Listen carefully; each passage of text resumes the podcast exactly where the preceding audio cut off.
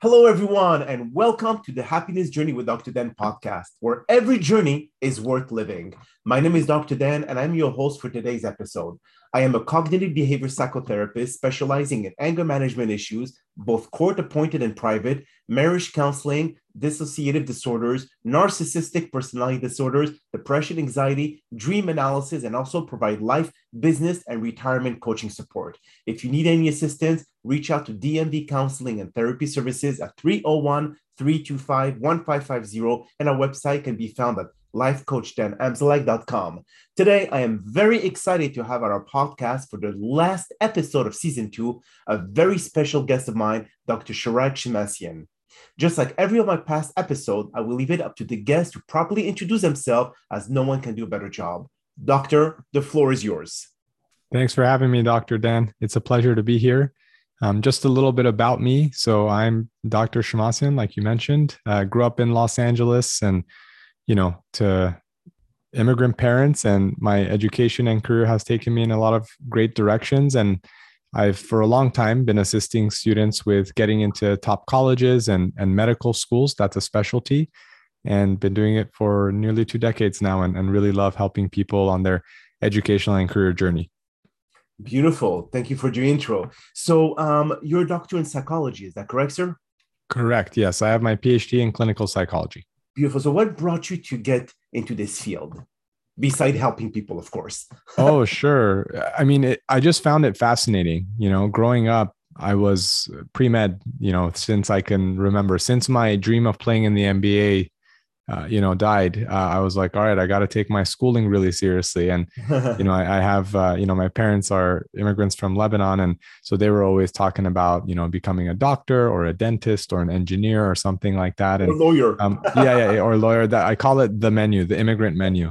Um, and, you know, I always gravitated towards medicine and healthcare partly because I was interested in the sciences and anatomy, but also because my older brother wanted to, you know, be a doctor too. So I was like, that sounds good. You know, I look up to him. And, you know, I was going through high school and college and was on that path and had done very well. Um, but I was getting really interested in mental health, uh, both clinically and, and research wise. And I grew up with Tourette syndrome since around age eight, age nine when I was diagnosed. And so I was always fascinated with the brain and how it works and um, how it sometimes doesn't work the way we hope it does and and how to intervene in those kinds of things and proper diagnosis. So my, my career took me to clinical psychology and you know i studied a lot about diagnostics and how to diagnose properly and was doing a lot of work in brain imaging and things like that. And and you know over time i got more and more interested in entrepreneurship. And with entrepreneurship i was wondering you know what what is it that i can do? Of course there's you know the private practice route and all that but i was finding i was helping a lot of students with admissions and the interest was growing and growing and i just found you know that that was my my true calling. And it's interesting that a lot of the skills that i studied in school as far as you know validating people and you know holding you know their concerns and making sure to you know motivate them uh, the right way you know just really comes up in my day-to-day work. And it's just been an amazing sort of merging of my interests in education and psychology. Wow, that is fascinating. So, for most people who know anything about Tourette syndrome, um, you know, they I'm not sure if like in different movies they kind of like not poke fun at it, but you know, sometimes you have a, a quick response of either yelling in the middle of a sentence or kind of reacting of like either uh, screaming or whatever it is. So, what what's your spectrum of Tourette syndrome, doc? Yeah, so Tourette syndrome can look like a bunch of different things. You know, the stereotype is people will curse uncontrollably. Uh, you know, that's uh, that's actually a pretty rare symptom. Uh, but it's nice, you know, if I curse, I can say, well, I have Tourette's, you know, I, I get it. I get a nice built-in excuse. No, but there's a lot of misconception around Tourette syndrome, right? And it's essentially characterized by motor and vocal tics that are repetitive, you know, stereotyped. And, you know, that can be like as simple as a shoulder shrug, shrug or a face grimace. But then on the vocal side, it could be, you know, a bit of a hum, like a, hmm, or, you know, in more, I guess, severe cases, you can have things like, you know, screaming, a word in the middle of a, a sentence or when somebody else is speaking and, and and things like that. So it's actually quite wide and you know tics can be pretty simple. Like i said like a shoulder shrug or they can be more complex where you pound your chest and you move your arm out or something like that and and there are patterns of behaviors. And i would say you know in adolescence it tends to sort of increase in severity, you know, from childhood to adolescence. And then for most people, when they become adults, it either, you know, smooths out a little bit and, you know, declines in intensity and or sometimes becomes non-existent in people. In some cases, it persists and increases, and those are severe cases, but they're quite rare. Oh, okay. Um, so at eight years old, what prompted your parents to having to diagnose you for Tourette syndrome? Were they specific signs, like uh, symptoms or anything like that, that they've noticed to be something abnormal? Yeah, so a lot of uh, facial tics. So I would have, uh, you know, tics like maybe making a face like that, or you know, sticking my tongue out in a certain way, and so it just got to the point where my parents were concerned, and you know, they might, you know, initially they thought it was a bad habit, and they said it's not a bad habit. I can't stop. Um, you know it, it took a while for my parents to come to terms with that. It's not like they believed me uh, you know right up front. And it was very tricky. You're talking in the you know early 90s right? It's not we don't have the same amount of information or acceptance of you know mental health or you know neurodevelopmental concerns right? So when we went to physicians i probably saw four different doctors until you know i saw a pediatric neurologist. She's like oh you have this within like a minute. Whereas all the other people, it could be this, you're stressed, you have high blood pressure, like weird, weird kinds of things. Um, but then, you know, a specific expert was able to diagnose it, you know, right away. And it was really nice because we had an answer, you know, what, what is this mysterious thing? But also for me and my comfort level, it was uh, pretty validating, right? So it's like, I'm not making this up. It's not just a bad habit. There's, there's something going on. Now that didn't mean you know it you take a pill and it goes away and stuff like that but it was nice to have an answer right to know what you're dealing with and you know i learned more and more about it too and realized that well it doesn't actually you know hurt you in any way um, it's just uh you know it's going to be this this involuntary thing or semi-voluntary thing that i might have with me my whole life and you know probably the biggest consequence is more about your self concept right what do you think about yourself uh, when you have it? Do you think something's wrong with you? Do you think you're less capable? And also, you know, when you're a kid, like people make fun of you, or even as an adult, sometimes, you know, there are stories of my wife and I going to the grocery store and someone says, Are you okay? Like you just made a face. And I'm like, Oh, I have Tourette syndrome. And, you know, they'll say, Don't cuss at me. Haha, you know, something like that. And, um, you know, I'm used to it now and I, I use it as an opportunity to educate people, but my wife gets pissed off, you know but uh so because you know she didn't grow up around it and, and all that kind of stuff. So it's something that i've you know developed more comfort with over time and i actually think it's been really nice to educate others and inform others. I've recorded you know youtube videos on it where we get a bunch of questions about it and uh, it's really interesting now well, your conversation is very fluid, which is something that is not a symptom of Tourette syndrome. Usually they're interrupted with, like you said, a cursing word or anything of that sort. So that's really interesting on how your symptoms are really mild compared to other spectrum of Tourette syndrome. Um, there was a story, actually, I'm not sure if you uh, ever heard of it, uh, Doc. The girl in Australia uh, who had Tourette syndrome. She was 13 years old. I'm going to give you or send you the information, but that was super severe and she okay. was cursing and she was hitting other people as well as a reflex kind of like you know extending their arm but she was sure. hitting someone whatever it is sure and then they use some kind of like neurons or like a, a kind of like a shock system into the brain to yep. kind of like um, simmer down those uh, uh, Tourette syndrome attacks. But then after that, there was other complications where they had to remove the electric shock uh, in her brain. Um, but there, there were, like you said, there were studies about it. And now she's somewhat functional, okay? But uh, compared to what she was before, and it's through growth, it through like uh, getting older that her, her symptom subsided a little bit, but nothing compared to you. You seem like, if you would have not told me that you had uh, Tourette, I would have not known. Yeah. Yeah. Again, it shows up differently in different people. Yeah. And and even, you know, the vocal tics that you just described of, you know, interrupting mid sentence or yelling something mid sentence, that's actually not super common. You know, so I've been I've been in rooms where I've been asked to speak at the Tourette Association of America and stuff like that. Even there, where you know all the people, all the kids have Tourette syndrome, the people who will make a sound like that or interrupt mid sentence, it's actually quite rare. Um, and so the and you know it's one of those things. Well, why did that girl in Australia make the news, or why was there a movie about her? Because it was an extreme. You know, you don't just um, you don't make a movie about someone with mild depression, No, you that, make a, a movie about someone with severe depression or severe suicidality, right? And so it's always important to remember, you know, why is this person being discussed? Probably because it's an outlier. But yes, in severe cases, you know, that are very treatment resistant, mm-hmm. uh, you see, you know, you see that kind of thing where there are essentially um, they use electricity and you know mild electric waves to, you know, in the brain to stimulate certain areas to, you know, impact how much someone is experiencing tics. Um, you, said something interesting that once you were diagnosed, that that made you feel a bit validated and made you feel like, okay, now we know what the problem is. But then at the same time, that has impacted your self-esteem as saying that, okay, now there's something wrong with me. How do I fix it or how do I manage it?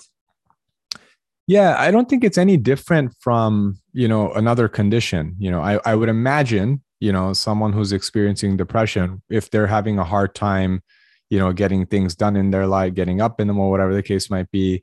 It's not very fun to hear, God, just like get over it, or you need to get more motivated, or just snap out of it. You know, that's not fun to hear uh, if you're someone who's experiencing depression or anxiety. Stop. Why are you worrying about this? It's not a thing. You know, that's not very helpful. Uh, mm-hmm. when you tell someone with an internalizing disorder, things like that. It's the same thing with Tourette syndrome in the sense that it's like, just stop it. Like it's a bad habit. What are people going to think of you if you keep it going?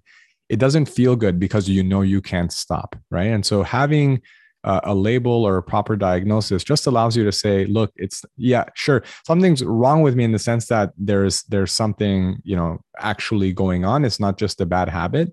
But there's also something comforting in saying oh you know there there's something here. There are treatment options. There are management. Now i know the prognosis. I know the course of the condition. I know what's likely to happen over time. So you actually have a game plan rather than having a billion question marks. And so for me you know it was it was kind of weird. I mean my initial thing was relief like see dad like there's a doctor who's saying this thing it's real and i wasn't making it up and you know that was my initial thing. It was just pretty satisfying to get a diagnosis about this now, over time, I understood, you know, it might go up over time and, you know, subside later. But of course, as a kid, you know, during your adolescent years in high school, not a fun time to, you know, have those symptoms increase. So there were certainly days where I was, you know, made fun of and all this kind of stuff. Or if I wanted to ask someone out and if I got turned down, I'd wonder, you know, is it because I have Tourette syndrome and all these kinds of stuff? And, you know, these are questions that you ask yourself uh, when you have Tourette syndrome. But I also I also realized that there was an opportunity pretty young because I'm not sure about the exact percentage, but it's it's non-trivial. It's somewhere between 50 and 100% of people I think with Tourette syndrome don't go to college or you know don't get a college degree or something like that and you know there there are studies of you know people with Tourette syndrome and there are no differences in intelligence, right? So it's not like people with Tourette syndrome are are cognitively less capable than other people, okay. right? Um, and I think, but I, so that got me curious because it's like, well, what is it then? It's probably their own self belief or the the social ramifications right? They're tired of being in public places where people are looking at them or making fun of them and things like this. And so i thought well i'm still doing well in school. I'm still you know i still have friends. I play on the basketball team and do all these kinds of things and you know i can get into a good college and what have you and so I just saw that as an opportunity of it's not just for me. If I do well, I think I can inspire other people or educate other people that you too can do X, Y, and Z. So sometimes, you know, I'll hear someone say, "Well, I have this. It's not the same. You don't know." I'm like, "No, I do know."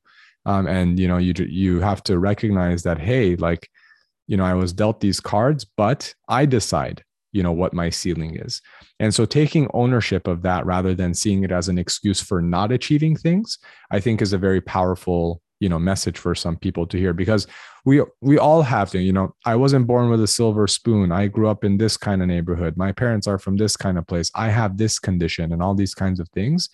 But at some point you have to decide you know which which excuses and which you know things which stories in your life are you telling yourself that's guiding your behavior? And how are you going to change that? You know i grew up with two immigrant parents who came here i think literally with less than a thousand dollars in their pocket and they worked their way up. And you know we grew up solidly middle class in a very questionable neighborhood in los angeles and uh, all these kinds of things. And it wasn't easy but it wasn't impossible either right to figure it out. And so i just want people to recognize what are some of the stories that they're telling themselves that's keeping them from where they want to be right? And that's very true in you know in, in, life in general and certainly in you know in a therapy setting where, where you practice too dr dan Wow, that's very, very interesting perspective you got there, Doc. I mean, this certainly will let uh, our listener know that despite the challenges and hurdles that you face or that anyone face, you could overcome them. And it should not because you have Tourette or you have anything else that will supposedly hinder your progress. Sure. Show the complete opposite, which this in itself, Doc, kudos to you, my friend. Honestly, thank you. Um, you have done a lot that a lot of people probably would never even imagine that it was capable. You were able to still have good grades. You were still able to uh, go and do your doctorate degree in uh, in clinical psychology, etc. Now, um, in your practice, do you primarily focus on people who have Tourette because you have you you're more, I would say, inclined to understand their problems, or you cover every kind of uh, illnesses? Yeah. So uh, current, you know, I don't. We're recording this in December 2021. Um, I'm no longer in clinical practice, right? So when I saw patients, I would specialize mostly in kids, and um, yeah, it was certainly behavioral conditions like a Tourette syndrome or an ADHD, and I would also see people with you know anxiety disorders and depression. I have a lot of training in OCD. Um, but my my work now focuses entirely on college and medical school admissions, especially medical school admissions. And we do certainly get students who have you know various mental health conditions and or you know disabilities and stuff like that. And we have an expertise in helping them tell their stories through their applications.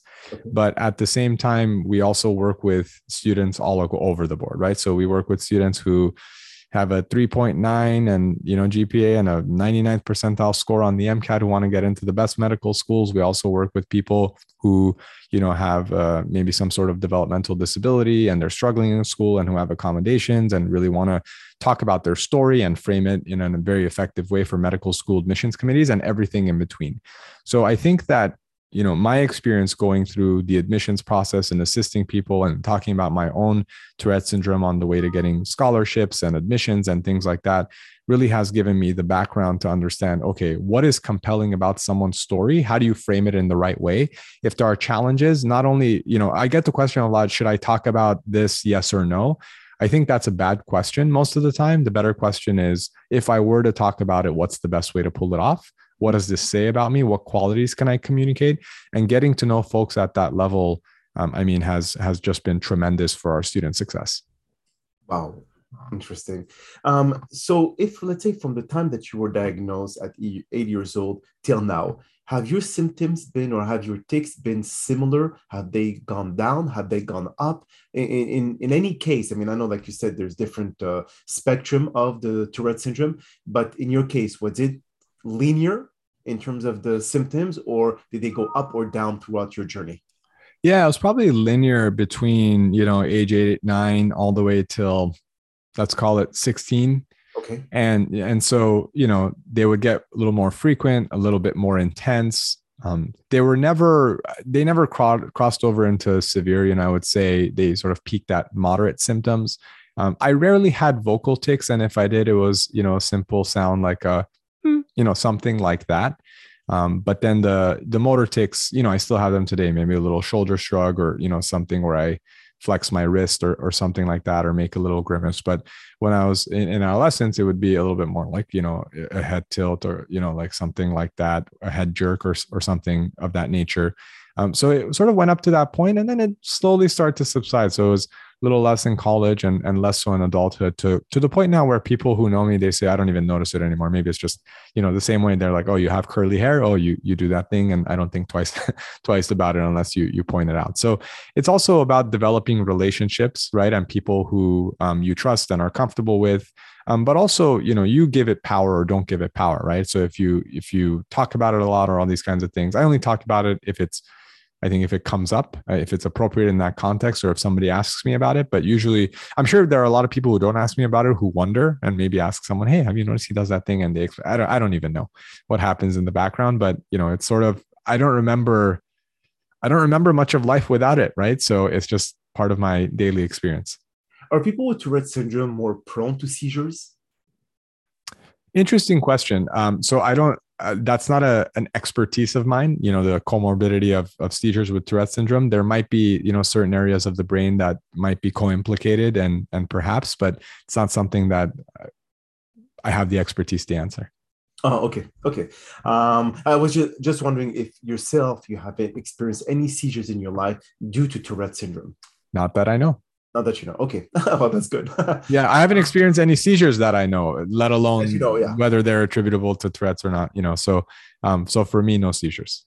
Okay, okay, that's good. At least uh, you're staying healthy. Now, um, do you feel that physical fitness i mean i know that you said that you were doing basketball etc that you wanted to go to the nba but since uh, that didn't happen did you continue uh, doing uh, any like any sports or anything like that and do you feel that the sport in itself allowed you to be able to um, reduce any of those takes or those symptoms of tourette yeah so it's pretty interesting when you're when you're really engaged with something you know whether it's playing basketball or video games your tics go down.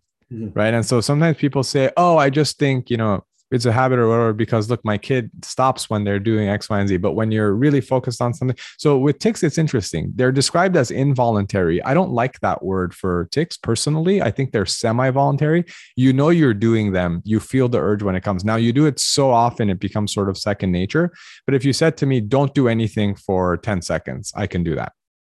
You know oh. i can oh, sit oh. here and you know control that. Now it'll it'll feel like a buildup of that urge. So after the 10 seconds i'm like okay i want to do this to feel yeah. relief.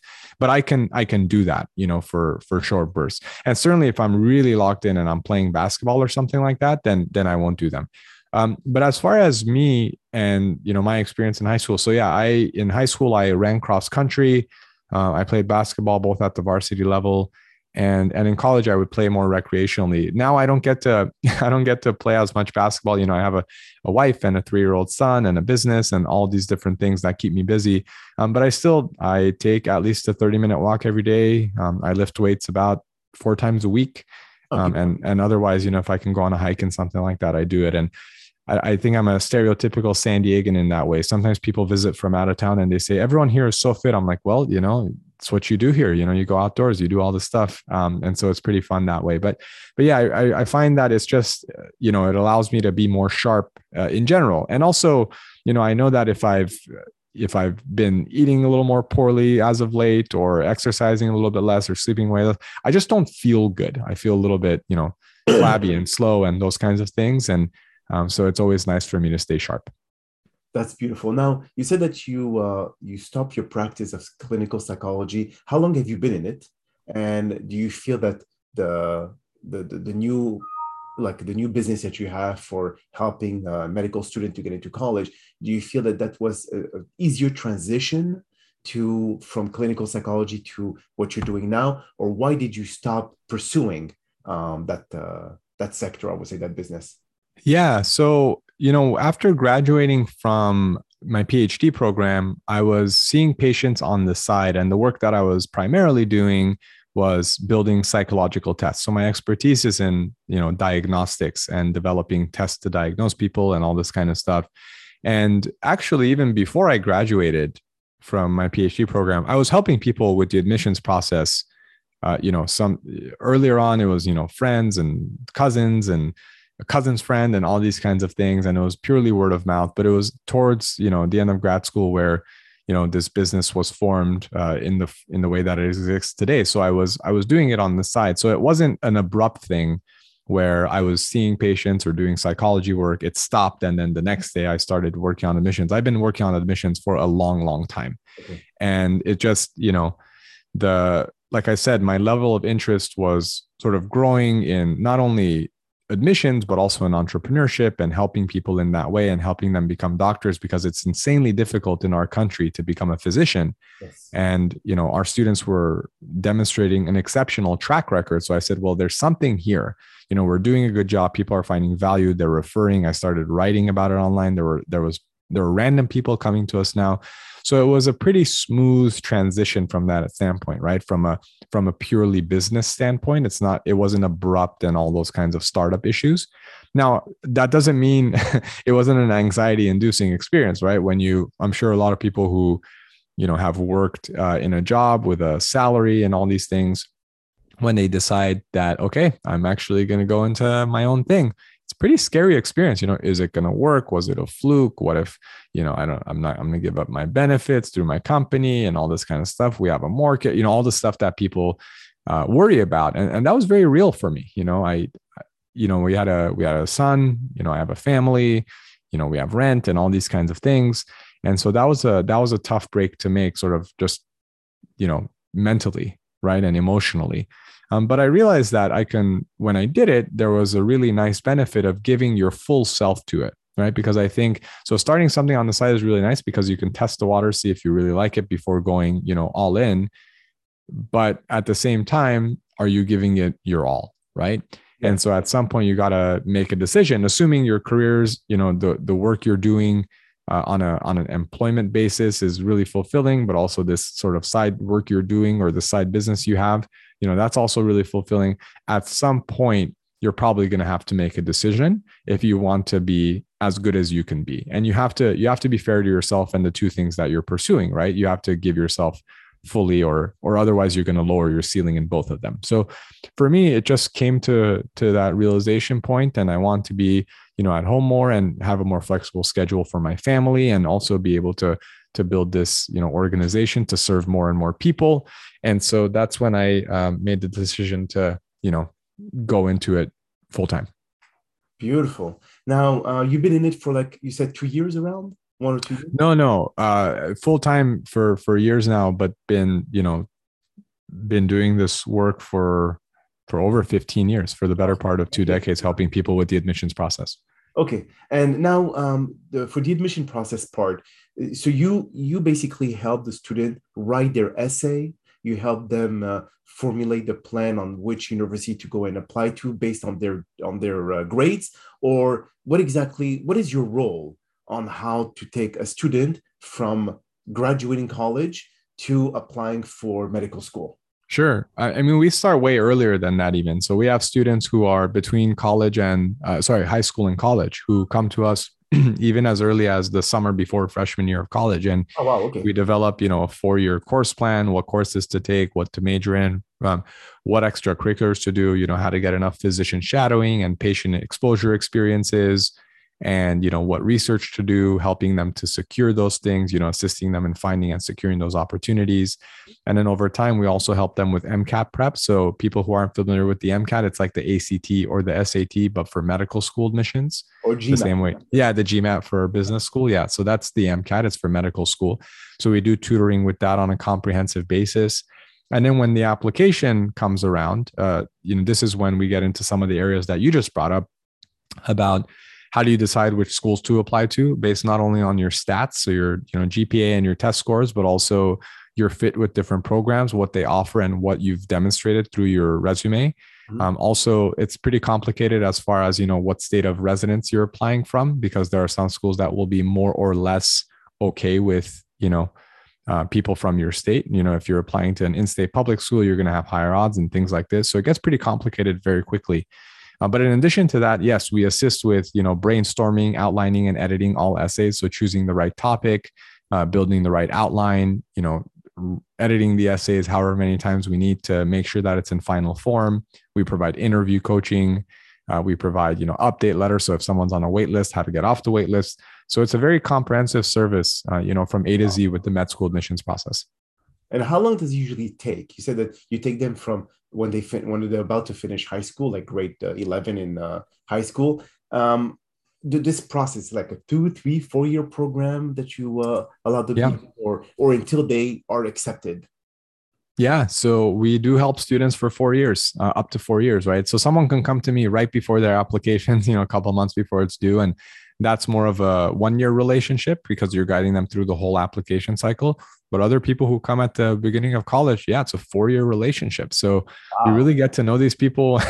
we get to know families. I've sent, you know, I've sent cards to families. I've received gifts from families. I, uh, when they get in, you know, I, I sometimes I'm able to, you know, call parents and personally congratulate. And it, it's kind of weird. You know, wow. I've been called, I've been called, uh, you know, someone's uncle almost yeah. like a, an honorary uncle you know in in different languages and it's just it's just such a treat you know it's a very it's a very difficult process Mm. Um, it's very anxiety inducing. So, with college in our country, we're fortunate to live in a country where there are so many colleges. Chances are you can get into one if you want. Whereas with medical school, it's not like that. It's if you will get in somewhere, not where you will get in. And so there are a lot of hopes and dreams on the line, right? Parents hoping that their kid does a certain job, you know, these students wanting to become a physician. And some of these people without our support would, would have not gotten in or some people who got in would have not gotten, gotten into the caliber of school they got into with our support. So I, I feel a tremendous sense of responsibility uh, through this whole process, and it's a treat to do it. So, um, for our listeners, how if someone or if any parents that are listening to this podcast, they want to be able to get in touch with you, Dr. Shirag, um, where can they go, and uh, which kind of like social media platform do you use to promote your services? Yeah, sure. So I have a bit of a tricky last name, not very different from you, uh, doctor. um, so I, am sure you'll link to it in the show notes. But our website, um, shemmassianconsulting.com, or just type Shemmassian in Google, S And you know there are contact forms that you where you can clearly get in touch with us. We also have a very active YouTube channel where we publish something new every week, whether it's a an MCAT passage walkthrough or something related to medical school admissions or what have you. And you can you know write in the comments there. But contact at shemmassianconsulting.com is is our email address. Please reach out there. Happy to assist with um, anything you need admissions related. Beautiful, beautiful. Well, uh, that is all the time that we have for today's podcast. I really do appreciate you, Doctor, for taking the time out of your very busy schedule to join us. Thank you again for participating and inspiring our many listeners with your incredible story. Now, we hope that you have all enjoyed today's episode. I'm very excited about the many upcoming guests that we have scheduled for season three of the Happiness Journey podcast, filled with inspirational stories just like the one that you listened to today. Now, here are a few concluding words of wisdom the will to win the desire to succeed, the urge to reach your full potential, these are the keys that will unlock the door of personal excellence. Oh, and one more thing to remember success doesn't happen overnight. It's when every day you get a little better than the day before.